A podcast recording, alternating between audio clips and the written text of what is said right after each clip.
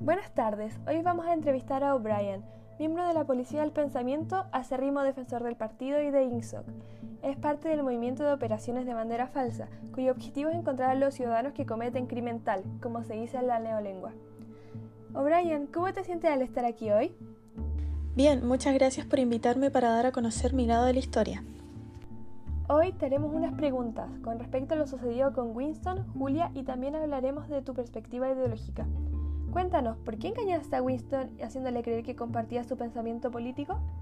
Bueno, a mí el gobierno me asignó la tarea de hacer creer a Winston que estaba en contra del partido, con la finalidad de que Winston confiara en mí, me contara y me confirmara que estaba en contra de este y consecutivamente poder condenarlo, principalmente por su traición al partido, sin contar que también mantenía una relación con Julia, lo que estaba prohibido.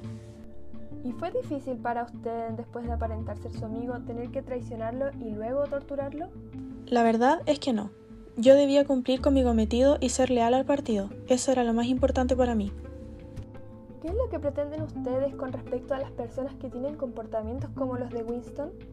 La idea es convertirlos, captar su mente y reformarlos. Al hereje político le quitamos todo el mal y todas las ilusiones engañosas que llevan dentro.